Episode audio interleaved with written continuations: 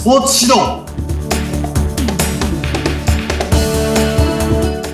はい、こんにちは。えー、株式会社富士スポーツクラブの、えー代表をしております。えー、宮下裕二と申します。よろしくお願いします。よろしくお願いします。皆さん、こんにちは。えーナビゲーターの言葉幸代です。さあ、宮下さん、今日からね、番組がスタートしました。スポーツ教育というね、タイトルで、ね、二人で進めていきますけれども、今どんなお気持ちですか？いやもう。ん。う、もう、あの、心臓飛び出そうです。ねあの音声だけですから飛び出てる心臓はね皆さんにお見せできないところからね。ちょっとねあのもったいないところでもありますけれども、はい。さあさあ宮下さん、はい。ねあのまあ、この番組がまあスタートしていってあの、まあ、教育スポーツ教育ということであの宮下さんいろんな思いが、えー終わりだと思うんですけど、今日はねあの最初の,、あの番組になりますので宮下さんのお人柄をですね、あの一緒にですね皆さんとね、探っていくというか、探していくというか、確認していきたいなというふうに思っておりますけれども、ご準備いかがですか？大丈夫ですか、はいもうあの、はい、怖いですね。探られるわけですね。探るって言ってしまいましたけれども、ね。あ宮下さん、じゃあ、あの、もともと今、その富士スポーツクラブの前に、どんなことをやっていたのかというですね、ご経験をお聞かせいただければなというふうに思っております。社会人経験も長いと思いますので。はい。はい。僕は、あの、もともとですね、あの、まあ、そもそも富士スポーツクラブに、えー来るつもりは最初なかったんですけど、おー。うん。25年間、はい。あの、スポーツの水野っていうメーカーのはい。うん会社でうん。営業部隊におりまして、ええ、ええ、ええ。はい。うん。あ、もしかしたらずっとそこにいるんだろうなと思いながらですね、うん。働いてましたけど、まあ、ちょっと後継ぎがということになりまして、うん。えー、8年前になりますかね、え今。え。うん。あの、うん。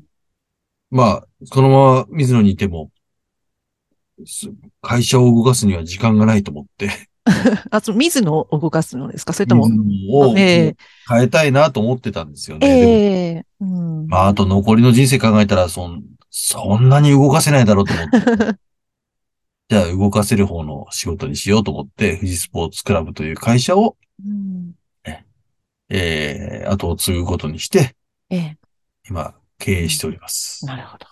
そのタイミングがじゃああったということなんですかね。これからのキャリアをこう考えていこうと思ったときに、たまたまその富士、えースポーツクラブを、まあ、引き継ぐことになったご縁ということなんでしょうかね。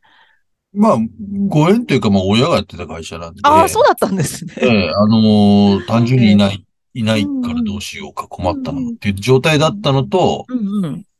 まあ、水野もね、うんあまりこう、言うことをすぐ聞くような人間じゃなかったので、もう。やんちゃなじ。感じしますね。いや、そうですか。そうですか。でも、うんまあ、あのこう、曲がったことが嫌いと言ったらあれですけど、まっすぐバカ野郎みたいな、言うこと聞かない。うん。ええうん。左遷対象になりやすい社員にしてる。はい。あれですね、あの、あの、まあ、あの、今お子さんのね、そのスポーツ教育にも関わってらっしゃると思うんですが、今ちょっと聞いていいですか？宮下さん。どんな、どんな子供時代を過ごされていたんでしょうか？あ、子供時代、子供時代って、うちは、あのー今体操教室の仕事ですけど、うち体操の家系なんですよ。あ、そうなんですね。ずっと体操をやってらっしゃったっていうことですか？僕は、ところが、ええ。体操をやってなかったんです。うん。うん。もう、兄弟も親もみんな体操で、うん体操つまらなくて、バスケットボールやったんです。あ、そうなんですね。なので、うん。まあ、興味はないんですよね。あのー、うんか家族の中からして、バスケットボールっていうものに興味がないので、うん、うん、うん。まあ何もかもほぼ一人でうん、やっていたっていうような、うん、うん、うん、うん。まあ子供時代というか。うんまあなんでバスケットボールやりやったかっていうと、こうんう、単純にモテそうだからってああ、大事ですよね。いう理由ですけど、実際のところはいかがだったんですか？いや、持ってなかったですよ。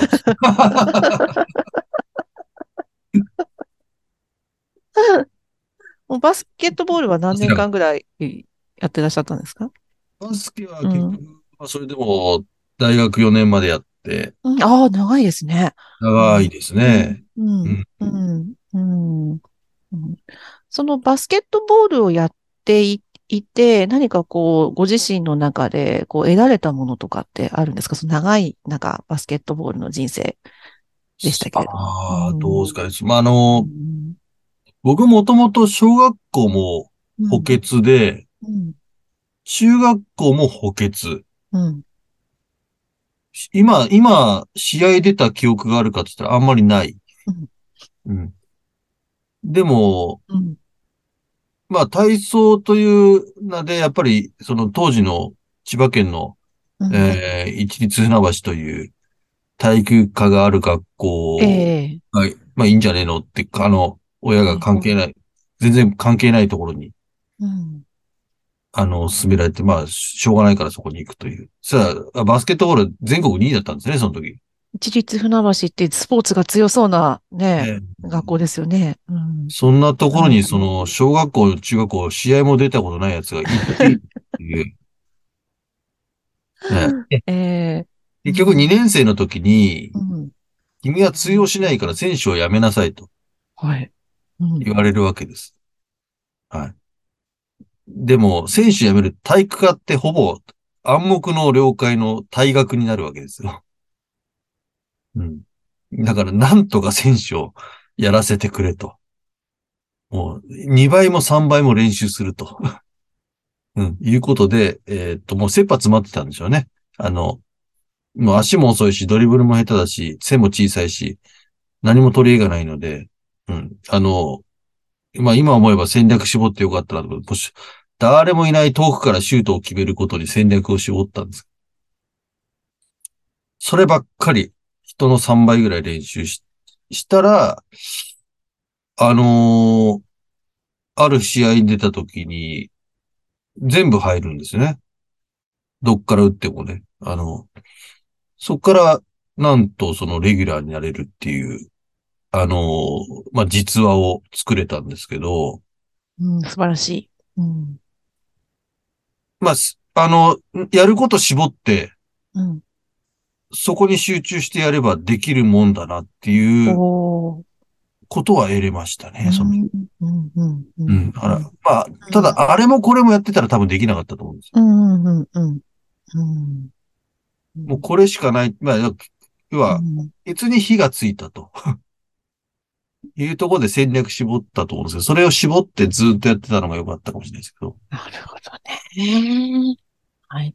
ポイントを決めてそこをずっと練習していたら、ね、まあ、努力が実ってレギュラーになったということですけれども。そうですうね。ここまで長くスポーツに携わるとは思ってなかったですか？そうですね。あの、うん最初はモテたくて始めたのに、最後はそんなのどうでもよくなって、うん。ただただうん。そこで生き残ることだけを考えたっていう。はい。ありがとうございます。はいはい。ではね、あの、この番組、まあ、スタートしましたけれども、えっと、はいこの番組で宮下さん、どんなことをですね、皆さんにお伝えしたいと思いますか？はい、そうですね。あのー今す、私もずっとスポーツに携わってるんで、あのーまあ、今仕事も、前職もスポーツですし、そのスポーツを通して、まだいっぱいこう、教育においても、ネガティブな部分ってまだいっぱい残ってるんですね。例えばあの、圧、圧を加えた指導とか、うん。えー要は言うことを聞かせるとか、うん。まあ大人の立場だけど教えてしまうとか、うん。うん。まあ、こういうこと言うと批判も、あの、起きるかもしれませんが、うんまあ、それを覚悟で言いますと、はい。